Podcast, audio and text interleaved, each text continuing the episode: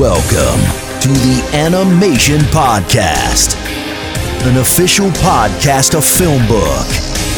The Animation Podcast is a weekly animation news podcast that reports on the latest animation movie and TV show news.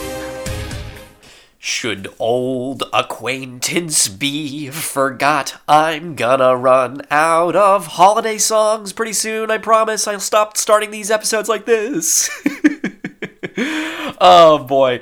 Uh, if you can't tell, this is going to be a very loose episode. Um, I'm recording this on New Year's Eve right now, um, but you guys will be listening to it two days into the future on um, New Year's New Day, New Day twice. Uh, so I hope everybody has a happy new year or has had a happy new year and that in the future things are going okay in 2022. Um, welcome to the Animated Podcast, everybody. A weekly podcast about all things animation brought to you by Filmbook. My name is Ephraim Birney. If you are tuning into the Animation Podcast for the first time, what I do on this podcast is I discuss the current week's animation news. You can find more The Animation Podcast episodes on Filmbook. That's film-book.com. Uh, using the voice of the guy who introduces me. Uh, you can search that by using the search term The Animation Podcast on our website. Uh, if you are listening to this podcast on iTunes or another podcasting service, please rate and review this episode. If you are listening to this podcast on YouTube, please like our video, subscribe, consider becoming one of our Patreons, patrons on Patreon at patreon.com forward slash filmbook. Leave a little comment on there. Uh, telling me what telling me what uh, favorite Beatle I sound like, which one of the Beatles I sound like, not like the band members, just like if I'm a, a rhino beetle or a or a weevil, a weevil or something like that, some kind of insect. I know that's what I uh, that I what I compare myself to. Uh, um, please consider uh, donating on Patreon.com to us. Your support helps us create even more engaging content. Um, this one, guys, it's the end of the year. There isn't a ton of news as there is. There's some, there's definitely some. But I wanted to dedicate two special things, right? So in this episode, I will be predicting I will I will be not predicting, but I will be telling you what is coming up, what to look forward to in this next year, right? There's so many great films that I've already slated for a lineup in 2022. Um, I'm going to go over all of them right here with a little help from Cartoon Brew, who has uh, very the, uh, uh, put together a great article explaining and listing all the great things. I've added a couple of them of my own to them as well. Um, and then a little shout out to another video. Um, I will be doing a top 10 list of my favorite movies from this past year, just ranking them and talking about them in depth. A lot of them were movies that came out before I really came onto the show. And so, I don't know, I just wanted to give give some shout outs to films that I really I really loved. And I'm sure if you if you watch, you could you've probably already know most of them. Um, but I don't know, it's it's a nice thing I think and, and worth doing. So I will be doing that in another video that will probably come out within the next couple of days. And look, if that one gets good traction, I can do one for my favorite TV shows from the last year too. And you know, maybe I'll do one where I talk about 2022 TV shows, but that's a lot of there's a lot of the same stuff out there. So I figured I'd, I'd focus on the movies this time around. So instead of doing a lot of news, um, I'll do a little bit of news, but for this episode, I'm going to be mostly from category to category. I'll be talking about what you can expect next year and just kind of driving up some hype for 2022 because there's a lot of really good stuff. Um, so yeah, it'll be domestic, you know, domestic big films. That's where the bulk of this is going to be. And then there'll be some anime, a little bit of anime news, not too much. And then there's going to be a um, a good chunk of foreign films that I think everybody should be excited for. And then we'll do a review, and obviously I'll, I'll finish up how I normally do. Um, but let's go into what we have in store for 2022 in the big streaming services, huh? So next year starts out pretty strong. Um, there's a there's a, already a couple ones that are, are right in the beginning of January. The the big one probably being Hotel Transylvania, Transformania. Uh, they made this so I, it would be specifically difficult for me to say. Um, if you guys know, everybody probably knows this already, but Hotel Transylvania comes from Sony. Um, this one's going to be directed by Jennifer Kluska, Kluska and Derek Drymon. Um, again, forewarning with all the names. There's a lot of names, and I'm not going to be great at all of them. Um, this one has me particularly excited. It comes out on January 14th. I haven't I, I haven't watched all of the transfer Transylvania films. I saw the first one, and then I haven't seen the last two. But this one has me particularly excited because if you don't already know, this one kind of got the internet stirred up for a bit. But Transformania is about all the all the monsters switching sides for a bit, and they become humans, and then the human characters become monsters. Um, there's a crazy little machine, and you get to see what all of these, the very creative ways in which they make these monsters look like people. They made the werewolf with, uh, he's got a beard. That's pretty, I don't know. He looks like, he still kind of looks like a wolf, but he's got terrible posture. He looks like a, you're, he looks like an accountant. and, um, the the Jello, the blob becomes a plate of Jello, and I remember if you guys remember this, uh, Twitter was totally up in a stir um, because the everybody was kind of uh, kind of hot for the the invisible man and then they made him visible and they didn't like him they didn't like the way that he looked um, so yeah no there's a lot of clever stuff that's going on um, this one's coming out on amazon um, i know a couple of these uh, hotel transylvania films went to Netflix, so some people uh, might be a little confused with that. But yes, it comes out on January 14th. Then, uh, only two weeks after that, you get Ice Age Adventures of Buck Wild. That's January 28th. It's going to be on uh, Disney Plus. It comes from 20th uh, Century Animation, and it's going to be directed by. I've already spoken about this one, but it's John C. Donkin and Marshall Fels Elliott. Um, this one you know, look, if you're an Ice Age fan, you might be a little disappointed because it seems like it's going to be much more of a focus on um on the the two little I always forget their names, but the two little possums. They're going down back into the dinosaur underground area where they're going to be hanging out with Buck and kind of going on adventures and trying to I don't know.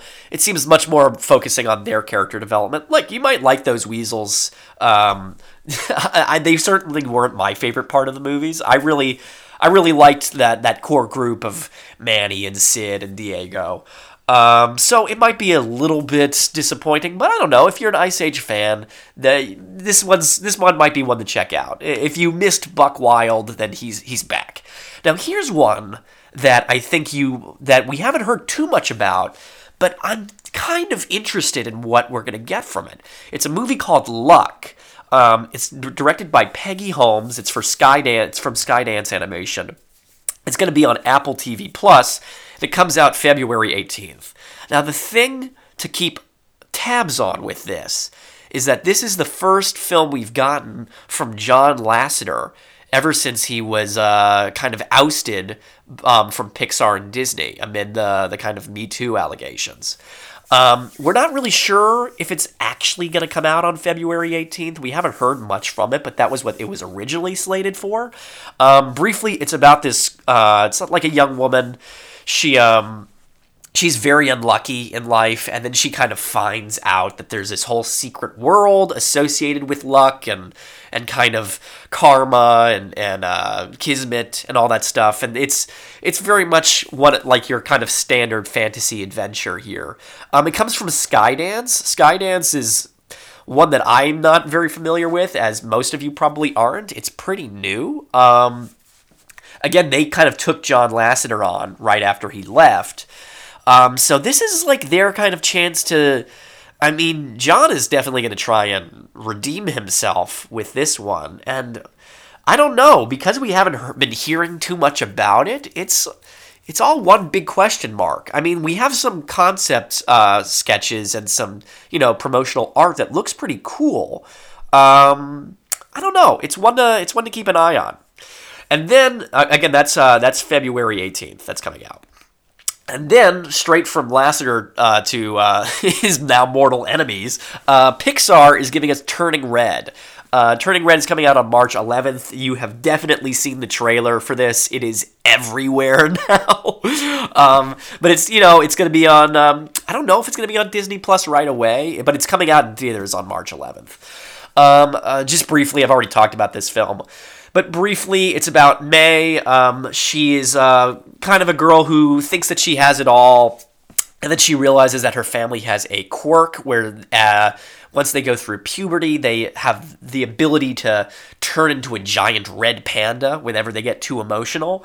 Um, I don't like going solely off of the trailer for this one. Again, like my brain is is has been inundated with this um, this trailer and these lines, and then the zoom in on the girl saying, "My name's May, and I do I do what I want whenever I want." Um, I don't like to judge too much on that. I don't have. I, I feel like right now the narrative, at least what's being given to us, seems a tad confused. But I don't know. I mean, it looks great. All the Pixar films look great, and the and the movement looks very cool, and that's what I like. And I like Domee Shi. Um, you remember her from Bao, and I uh, that was one of my favorite, most recent shorts that they did. So, it, Turning Red has everything going for it. I just, I don't know. It's giving me it's giving me sensors on the back of my pretentious little neck saying that this one might be a, I just don't know what it's going to be about and how it's going to go about doing it. Um, and then, so moving on, a month later, you get The Bad Guys, uh, being directed by Pierre Perifel. Uh, again, another another trailer you're probably seeing a lot of. Um, this one I was excited about. I talked about it I don't know if I talked about it last week, but maybe the week before. I can't remember anymore. But it's from DreamWorks. It's the first DreamWorks film that I've been kind of excited for in a bit. Um, it's about a group of kind of uh, bad guy animals: a wolf, a piranha, a tarantula. Uh, uh, this is starting starting to sound a lot like Back to the Outback, isn't it? Uh, but they're a gang of thieves, and they're forced to uh, turn good.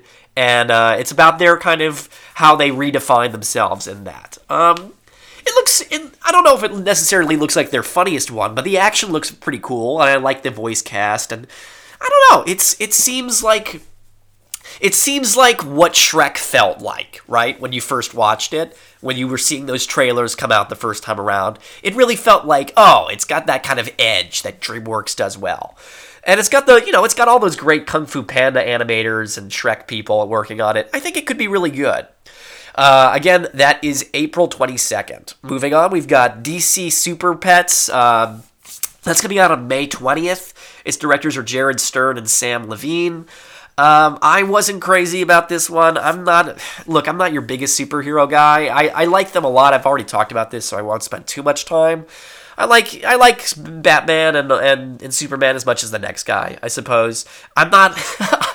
I wouldn't be the kind of guy that, that goes for their pets. I, I haven't watched any of these characters before, so I'm kind of removed from that. And I said before, I think I think the inclusion of Dwayne Johnson as the dog, the main dog, and Kevin Hart as the other dog feels kind of like stunt casting that's going to take away from the actual movie, and it's just going to feel like another one of their one of their kind of buddy comedies which is you know fine. Like I love those guys. I think they're really funny together. But like, I don't I don't know why this movie needed that. Um, but again, it's April. Uh, no, it's actually it's May twentieth. It comes out from Warner Bros. You'll you'll see a lot more of these trailers pretty soon, I imagine. Um, one that we haven't been getting too much uh, coverage on, just because it's been flip flopping, uh, ironic pun intended there, is Bob's Burgers the movies, um, or the movie which will be coming out supposedly on May 27th. Um, we've been getting a lot of, you know, during the COVID, the COVID kind of initial era of shutdowns and whatnot, it wasn't really clear. There was a moment where we thought this thing was going to be canceled, but now it's back. Um, I like, look, I love Bob's Burgers. I love these characters. I actually think that, I think more than anything, like, these characters could do well with a TV movie um, or something like that. Like, Bob's Burgers is the closest thing that I feel like has come a show has come to like the original season of The Simpsons, right? Those those first great seasons. They feel very similar to me, um, just in tone and look. I loved The Simpsons movie. I felt like that was. I'm probably not alone here in thinking that, but I felt like that was probably the the the, the best last thing that The Simpsons did. Um, and so, look, I hope that this movie, the Bob's Burgers movie, isn't the same fate for that for Bob's Burgers. But um, yeah, it's coming out on May 27th. I think it could be good. I think this one might be one to keep an eye on. Um, then there's another one that we've talked about before, Lightyear with Buzz Lightyear from uh, Chris Evans playing him. That's the, another Pixar. So we've gotten two Pixar films pretty closely back to back. Um, that's going to be on June 17th. I'm not going to talk too much more. We already know this one. This is Angus MacLane is directing it. It's from Pixar. It looks very cool. Um, look, I, I didn't like Finding Dory very much. That's maybe my least favorite Pixar movie. Um, watch me start a, a, fire war in the comments about that one. No, I really didn't like Finding Dory. Um, and that's MacLane's like big credit. He was the co-director on that. But I don't know. I have I have faith with this one. I, I, I actually got pretty welled up watching the trailer, like I think a lot of us did. I think redesigning Buzz is a cool move. Um, you know, I do I think Buzz needed his own movie? No, but I if it goes the route of like Buzz from the, you know, Buzz Lightyear Star Command, that could be cool. That's kind of a different character and property altogether. So I, I don't know. I I've got high hopes for that one. Then there's Minions: The Rise of Gru. That's July 1st. Uh, it's directed by Kyle uh, Balda. Um, I um, look. The Minions is is like Illumination's best. Like that was one of their best selling movies of all time, right? And I don't really get why. I didn't see it, so it's not like I guess I don't really have a lot of place to judge. I have a friend who's crazy about the Minions, and he thinks this one will be even better than the last one. So look, it's it's if you like this, you like it, and if you don't, you don't need to watch it. But it is at least at least it's tied into building up the character of Gru, right? The last one didn't have anything to do with besides the minions. So, you know, maybe maybe it'll be something like an ex- exciting prequel to see where he comes from. Um, okay, Moving on, here's another one that we haven't heard too much from. It's Under the Boardwalk. It's directed by David Soren. Uh, it's from Paramount Animation and Paramount Pictures. That's going to come out on July 22nd. Um, it's from the same folks. I mean, you know Soren from Captain Underpants, uh, the first epic movie. Which did they ever do? there was never a second epic movie, I don't think. But from the but from what we're reading, what we're getting of what this movie is, I don't know. It's really weird. Like it's got it's a it's like a musical comedy about hermit crabs and they're like talking like they're from Jersey Shore and it's supposed to be kind of like it's supposed to have tones from Romeo and Juliet where like the like the native like hermit crabs are doing battle against the the tourist crabs and like two of them fall in love um so I mean, look, it feels, it sounds ridiculous. So it could either be really good or really bad. Like I, when I hear something like this, it makes me kind of think of something like Storks, which um was like you saw the trailer so much and the premise was so ridiculous and you i kept thinking i'm like this is going to be so bad and it turned into like one of my favorite movies of the year look at me look at, look at me distinguishing myself as a man of taste saying i hated finding dory but i liked storks um, um, but yeah this is under the boardwalk it's from the same people uh, DNN, dneg um, it's from their younger animation unit um, those are the people that gave you Ron's Gone Wrong. So this is kind of their second outing. They're gonna show, hey, maybe is this is this a something a, a, production company to pay attention to in this realm? I don't know. They're you know Ron's Gone Wrong did okay, and so I think they're kind of showing themselves off here. That's uh, under the boardwalk. Then there's Puss in Boots: The Last Wish. That's going coming out in September 23rd. It's coming from director Joel Crawford. Uh, Puss in Boots is obviously DreamWorks. This has been uh, this is like a long time. Oh my gosh, Push, Puss in Boots came out in what like 2010, 11, 12. This is long time coming. Um, um, but yes, this is the and this is the sequel spinoff of that character. Um, this is this is like the first time we've gotten this in a while. Wow. Like, uh, I wonder, I don't know if we're supposed to have any Shrek in this movie. I think it might just be Puss in Boots.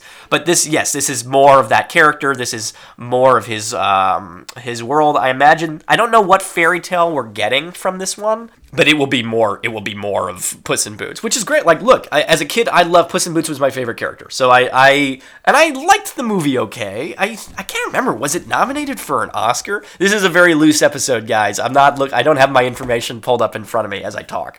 Um, but yes, so more Puss in Boots: The Last Wish. This is your first little taste of Shrek in a very long time. Then this is the one that everybody's pulling for, right? This is Spider-Man Across the Spider-Verse Part One. Will come out October seventh. It's from directors uh, Joaquin Dos Santos, Kemp Powers, and Justin K. Thompson. Um, it's more of Sony, you know. Yeah, Sony makes these. This one looks pretty damn cool. Um, I talked about it before, so I won't go too far.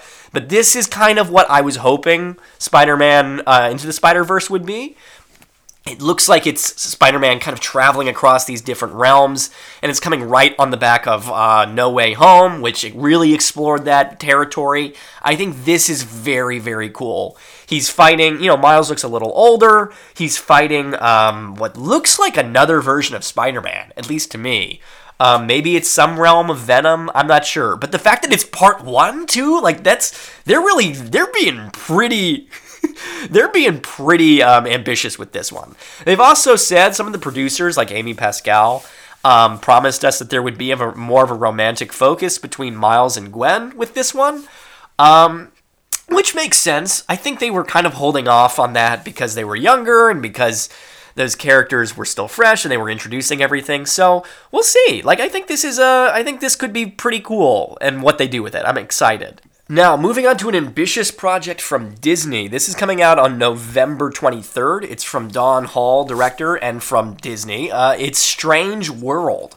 Um, this one is uh, is an interesting. This is going to be Disney's only movie for Tour of 2022.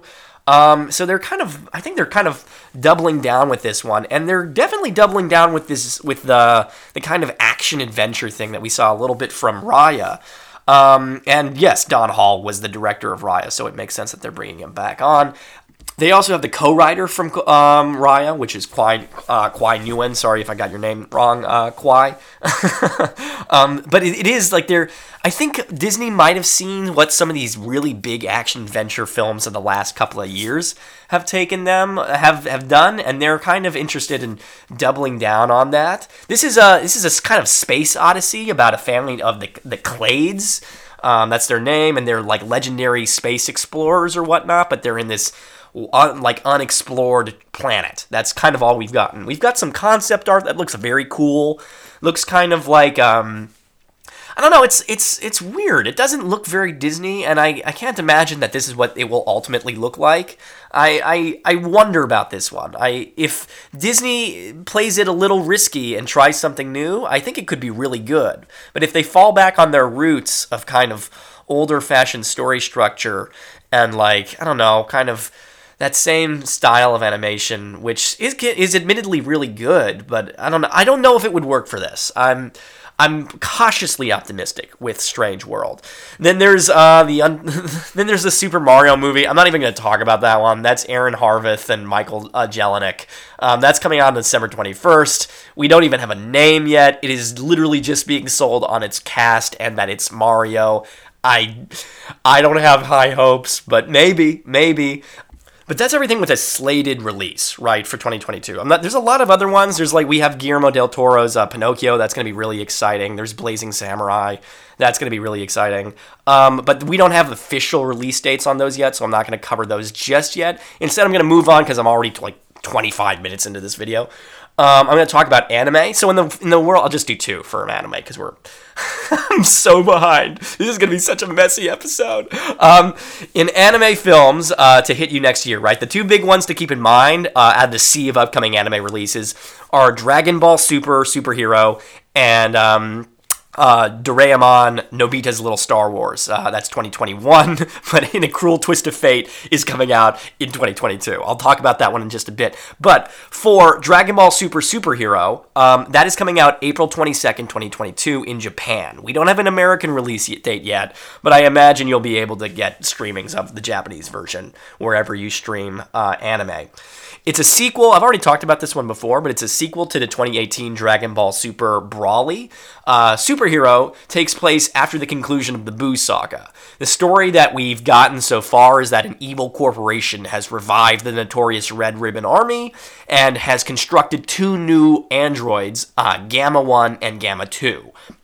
Their sole purpose is to seek out vengeance on Goku for his acts against their android brethren from the Cell Saga. The promotional material that we've gotten gave us a look at some of the characters, uh, like Gamma 1 and Gamma 2, which look very cool. I wonder what the. I don't, I don't know exactly what the dynamic is going to be. It'd probably be similar to the androids from before. Um, but we also got looks at 3D models uh, from special characters that might be a focus of the movie, like uh, Krillin, Pan, and uh, Piccolo. Krillin's probably going to get a spotlight in the narrative because of his relationship with Android 18. Um, well, the trailer also, you know, the trailer showcased Pan, uh, Goku's granddaughter, it looks like she's going to be kind of going through that that Gohan. Um, remember when Gohan was a kid and he did like the little baby training with Piccolo? It kind of looks like that's going to be what's going on with Pan.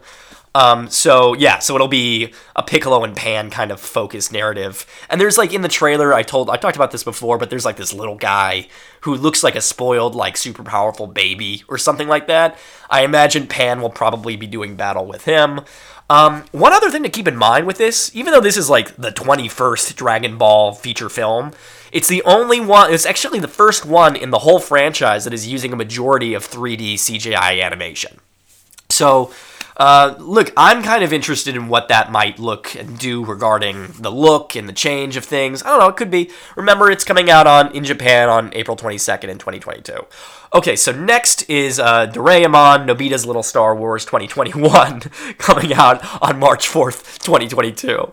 Um, as the name suggests, Nobita's Little Star Wars 2021 is a remake of the 1985 Doraemon film of the same name, which was itself a parody of you guessed it, Star Wars.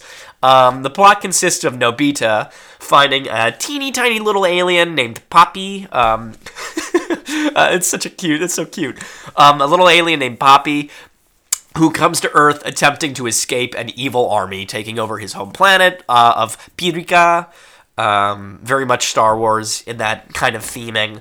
Uh, but when the alien army shows up to attack Earth and get uh, Papi back, it's up to Doraemon and Nobita and all that gang to save the planet and save Papi. The film is being directed by Susumu Yamaguchi, uh, who has plenty of Doraemon credits under his belt. Like, seriously, he's directed several of these and worked in the art department, as well as other anime titles. And the script comes from Dai Sato, who um, he's written for so many of your favorite classic anime. It's like it would probably make your head spin. Um, so we're in good hands with this one. If you can tell from the title, the film was originally slated to debut uh, this past year.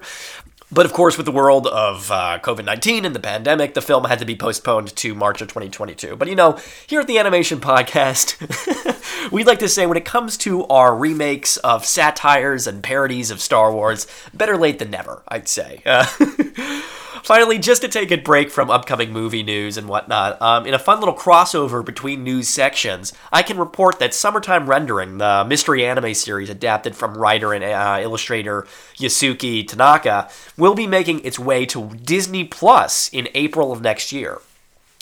I've spoken on Summertime Rendering before, but as a reminder, the manga turned anime series focuses on a young man returning to his isolated hometown on an island um, to visit, uh, to, I guess, to attend an old friend's funeral. Of course, once he gets there, Shinpei, our protagonist, finds out that his vacation home may be just about a living nightmare. Um, it's it's an odd pick for Disney, no doubt, uh, as this their mysteries are usually being solved by mice detectives. But the platform is very eager to widen its anime menu, so this may very well be a win-win for everybody involved.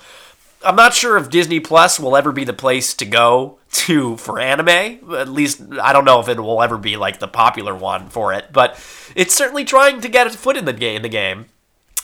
Okay, uh, moving on to animation around the world. Here's some. Here are five uh, animated movies to keep an eye on that are coming out this next year that I think that you should, you know, maybe pay attention to. Um, Charlotte, for one. Charlotte uh, is coming from Belgium and France and Spain. It's uh, coming to theaters in the U.S. on April 22nd, 2022. That's same day as Dragon Ball Super Superhero comes out. Um, Charlotte Salomon is a name you might be familiar with. She was a young painter in her mid 20s whose life was very tragically taken away from us too soon in a concentration camp during the Nazi regime. She is mostly remembered in the modern day now through her beloved autobiographical paintings, and now, also now, uh, through the upcoming biopic directed by Eric Warin and Tahir Rana. Um, so far, the only one, it's going to be the only one of these films that I'm talking about that actually has a U.S. theatrical run planned. The movie's uh, titular character is going to be voiced by Keira Knightley, and you can watch it in a theater near you come April 22nd. Um, again, same day as Dragon Ball Super Super comes out. Another exciting name that you might be familiar with with some animation coming their way is uh, Haruki Murakami. Um, Blind with Willow, Sleeping Woman from Luxembourg, Netherlands, France, and Canada is going to be releasing sometime in the earlier half of 2022. Fans of short or speculative fiction probably know Murakami already. Um, this is an oft adapted series of short stories um, that is making its way to an upcoming animated anthology. This is the first time the writer's works will be interpreted in an animated medium, and if you can't already tell from the trailer, the form and the filling might be a perfect fit for one another. If you haven't already pulled two and two together, Blind Willow's Sleeping Woman is a European production and extrapolation from a Japanese source from Japanese source material. Something that we saw done to great effect earlier this year with Summit of the Gods. The movie is going to be directed by uh, Pierre Foldes, or Folds. Uh, not really sure how you say this one. It's got an umlaut over the O. um, and it will combine the, uh, several of Murakami's stories into one overarching narrative about a handful of protagonists dealing with the sea, what seems to be a devastating and inevitable earthquake coming in Japan. The animation itself is strange and eerie and fantastical in all the ways that Murakami's writing has been praised for. If you are a fan of the writer or innovative storytelling, I have a feeling this one is going to be for you. Um, also, when it comes to innovative storytelling, my grandfather used to say he saw demons. No, that is not me admitting something about my grandfather. It is a new movie coming up, which is from a joint collaboration from countries like France, Spain, and Portugal and it will come out in June of 2022. This is the first feature film from director Nuno Beato, who caught the world's attentions a couple in the last couple of years uh, with his short film "My uh, Life Is in Your Hands" and other ones that he's done. We don't know much about the story itself, other than um, it's the trailer is noticeably free of any and all dialogue. But from what you can see in the footage shown, it's about a woman feeling trapped in her busy life in the city and by mistakes from her past, who attempts to clear her mind by visiting a small forest cottage, presumably one that was formerly owned by her recently deceased grandfather when immediate what immediately grabs your attention uh, in watching something like this is that uh, is this art style. Uh, Beato marks his story beats by shifting back and forth between a blurry, energetic 2D realm with the cityscapes within the cityscape to a subdued and grounded stop motion claymation world of the forest. Definitely, it's definitely one to keep your eye on for claymation fans. It looks very cool how they shift back and forth. Like a movie with just one of these styles would be exciting enough, but the fact that they go back and forth, it's pretty cool. Now, I'm going to give you two last ones uh, that are very exciting. Um, after a production process that has spanned over 10 years, the movie derived from Chris Grine's graphic novel series Chickenhare will finally be coming to us from France way back in 2011 um, was when we first heard that Dark Horse Comics and Sony had announced their intentions of adapting the dark comedy series about the chicken rabbit hybrid and his bearded turtle friend on an adventure through hell and back. The movie was uh, was re- was written and then rewritten and then re-rewritten until it was ultimately canceled in 2020 in 2016, only to be brought back to life again in 2021 with the new name uh, Chickenhare and the Hamster of Darkness.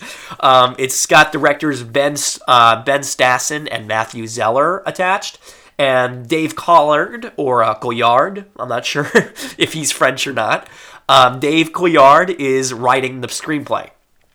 The movie is slated for sometime in mid to late of next year. Uh, seeing something like this, just for me, it gives all of us animation wannabes and hopefuls some real faith that no matter how many setbacks you face, if you keep pushing and believing and building the project, there is room for you in this medium. And I, I'm very excited for this. I, I like the comic books. I actually read them. Uh, I read them way back when, so I think this will be very, very cool. Um, and then lastly, a movie I'm particularly interested in. France and Spain might be giving us the most whack job, gory, and fascinating story of 2022 in Alberto Vázquez's Unicorn Wars. um, it's an animated opus uh, depicting a Vietnam War esque military conflict between teddy bears and unicorns. Um, the movie is a total condemnation of violence using the most adorable Im- imagery available. Um, it is surreal. It's a satire that its creators describe as Apocalypse Now meets Bambi. Um, and from the trailer, that is like spot on. Um, some of the moments that are showcased seem like this twisted combination of hilarious and downright disturbing, uh, which comes as no surprise to anyone who has followed Vázquez's career, particularly with his feature Bird Boy, The Forgotten Child, and shorts like uh, Decorado under his belt. Um, there isn't a precise date for this film's release um, as of now, but it is still expected sometime in next year. And you guys should check out the trailer. It's actually, it's pretty cool. I say that. It's pretty cool, guys. Check it out. Uh, um, okay, moving on, moving on. In home video and digital HD releases, in the realm of circular things that go that you can pay to go spinning, um, we've got a whole lot of uh, end of the year Blu-ray and home video release news and reminders. So, um, say you wanted to start your new year with a spooky little road trip, there isn't a better time to pre-order yourself a copy of The Addams Family 2, which will be coming out for digital and home purchasing on January 18th of 2022. Picking up after the first movie, the sequel focuses on the creepy and kooky parents, Morticia and Gomez, um, attempting to reconnect with their children, Wednesday and Pugsley, on a cross-country road trip. Um, but say maybe you want you like the darker aesthetic, but want something that's actually good. Um, I'm sorry. I have nothing against the Addams family. I, uh, you know, I just didn't watch that one. Um, say you want something that takes itself a little more seriously, perhaps. Um, the Batman, the complete series, uh, the remastered uh, 2004 take on a uh, the Cape Crusader, will be available for do-gooders and ne'er-do-wells alike in on February 1st. That's going to be the complete series of that 2004 series. Um, but maybe you like the action, but would rather do a little, uh, have it be a little more stylized. Well, you're in luck because eighth, the eighth season of Rooster Teeth's smash hit anime series RWBY is already out now, just begging for you to enjoy those signature fight scenes while you're out here fighting for your life in the new year on New Year's Eve or in the new year. Oh boy, I really, I really wrote whatever I wanted, didn't I? Um, okay, but maybe, maybe you don't trust any of this new stuff, right? And you just want a classic to bring in the new year. Well, look no further because the end of all, be- the end all be all of all anime movies, Akira, is coming out on 4K uh, Ultra HD Blu-ray on January 18th, same day as the Addams Family 2, which will no doubt have the exact same cultural impact as Akira when we look back years from now. or look, maybe you just don't want to buy anything, and in which case, you don't have to buy anything. Maybe you just want to hear me talk about some singing animals. Well, have I got a surprise for you? Yes, I did go to the theater to watch Sing 2. I went at 11 a.m. like an absolute madman. I was maybe one of four people to see it and I looked insane buying my ticket that early in the morning, but that was the only time that I could go and see it. Um, yes, Sing 2. Let's give you a little bit of some general stuff. You probably already know this, um, but it's uh, directed by Garth Jennings. He um, he wrote stuff like Hitchhiker's Guide to the Galaxy and Son of Rambow. Um, it's also directed by him, direct, written and directed. He directed those things as well. It's being produced by Chris Meledandri and Janet Healy. They did they're kind of the Illumination people, honestly. They're like the Despicable Me folks. They did. They've got a lot under their belt. Um, it stars. It's got that all-star cast. It's got Matthew McConaughey, Tori Kelly, Reese Witherspoon, um, Taron Egerton, Bobby Cannavale is the bad guy in it. I love Bobby Cannavale. I, would watch most things that he voices. Um, let me let, let me get right into it. Right, Sing Two is an odd bird in a lot of ways. Um, it's like a picture perfect recreation of the first one, with just with even bigger style. You know, and in even more ways, it's the exact same movie as before, but this time zero stakes and zero character development. That sounds mean, but it's going to be the shape of this whole thing, right? So I know a lot of a lot of like film YouTube and analysis channels were sort of turned off. They turned their noses up at the first Sing movie, dismissing it as some kind of shallow corporate formula film that distracts away from the lack of substance with musical numbers. Um, that's not necessarily wrong. I feel like I might be in the minority with this one. I actually liked Sing, the first Sing movie. I thought that was I thought it was pretty good, even though I knew what it was doing and what Illumination was doing with it. I thought the characters were charming and heartfelt and the songs were exciting and coming from a showbiz background myself, I enjoyed seeing something that really felt like it honored that theater kid that most of us have deep inside. So since I liked the first one, right, and the second one is pretty much the same movie, that probably means that I liked this, one, right? Let's talk about the story. Both Sing movies recycle a lot of the same beats. They focus on a small town artistic director, Buster Moon, the Matthew McConaughey koala. Uh, brief tangent, but how crazy is it that this koala sounds literally nothing like Matthew McConaughey, right? Like, that's, it's crazy that he is the guy who voices him, um, at least to me. Moon is hit with some kind of bad news, and then, in an attempt to save his skin, fabricates a fantastical story to con- convince an authority figure into helping him. The rest of the movie is spent focusing on four smaller subplots between Moon's cast, all dealing with personal issues, as Moon himself tries to turn his lie into a reality.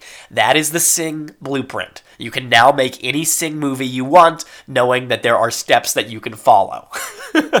this time around, Moon is told by a big time talent scout that he and his cast don't have what it takes to make it in the Red Shore in Red Shore City, which seems kind of like the Sing universe's equivalent to Vegas or something like that. Moon sneaks his cast into a, into an audition for Jimmy Crystal, the Bobby Cannavale Wolf, who is the entertainment mogul who kind of runs Red Shore, Vegas City, or whatever, right?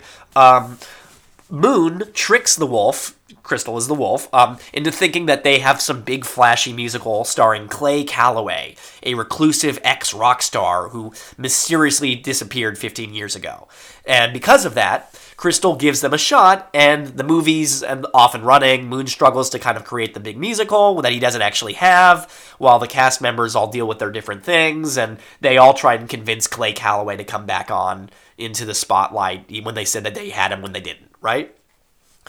When it comes to a movie like Sing or Sing 2, there are really only two aspects that are important it's characters and it's the spectacle. That's what matters, right? Let's, you know, let's be realistic. That's what matters when it comes to making something like this. In the first Sing, um, the movie works, in my opinion, because each of the characters are almost entirely defined by an incredibly strong want.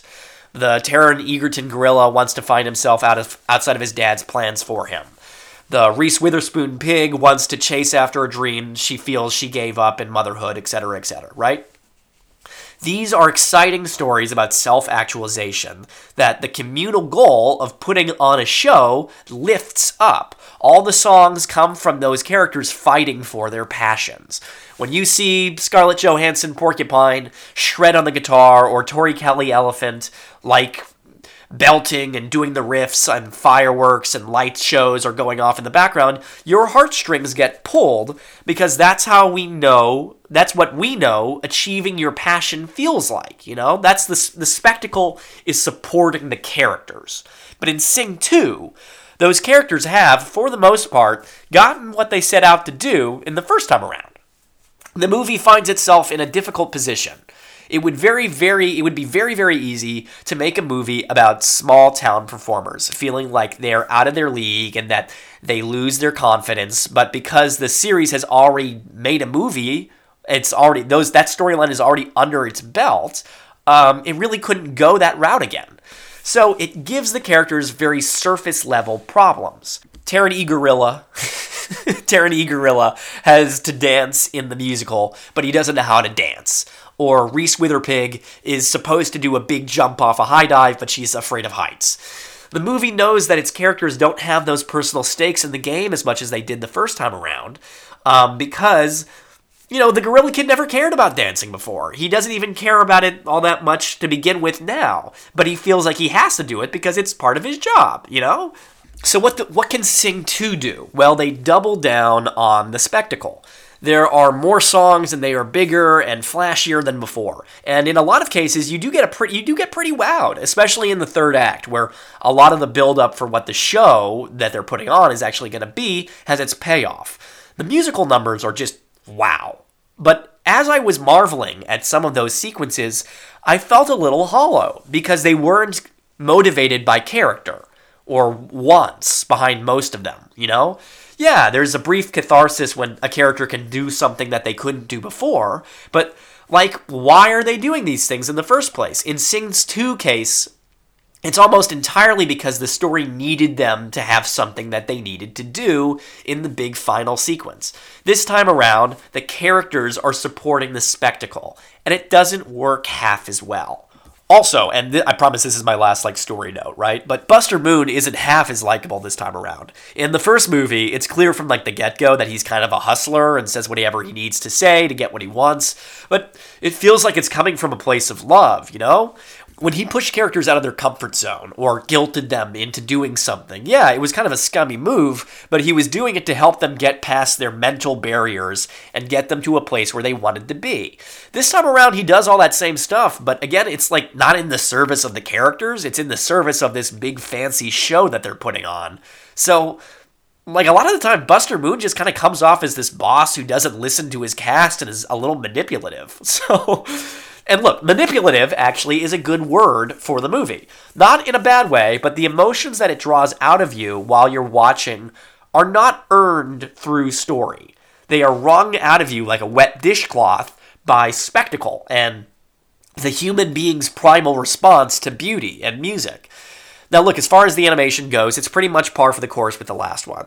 The characters look and move the same, they just have showier things going on around them. And there are some truly, like, amazing images and sequences that come out of the musical numbers. Again, like, especially towards the end.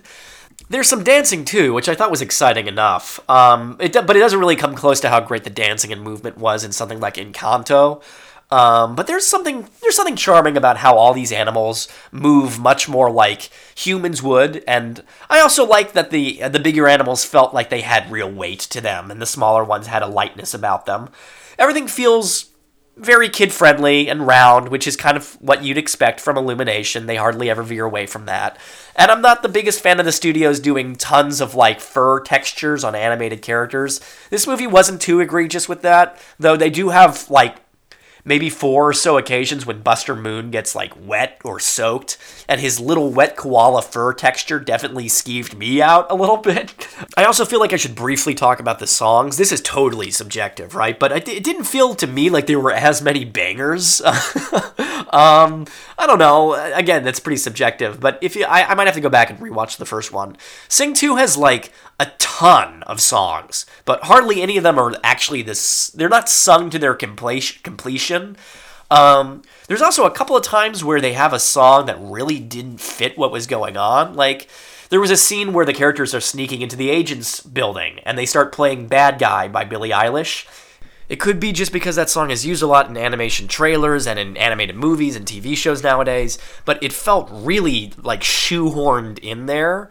Like it didn't work with what was going on. And there was another this was this actually had my jaw was on the floor with this. I, you know, this I might just be too in tune with internet stuff or whatever, but there was a moment where they had a montage that had it was like an emotional montage where the gang is like getting the whole show to come together and they play they play this song from the Grubhub commercial. Like the one that the internet couldn't stand. and you can't even focus on what's going on because you're like, are they really playing this song?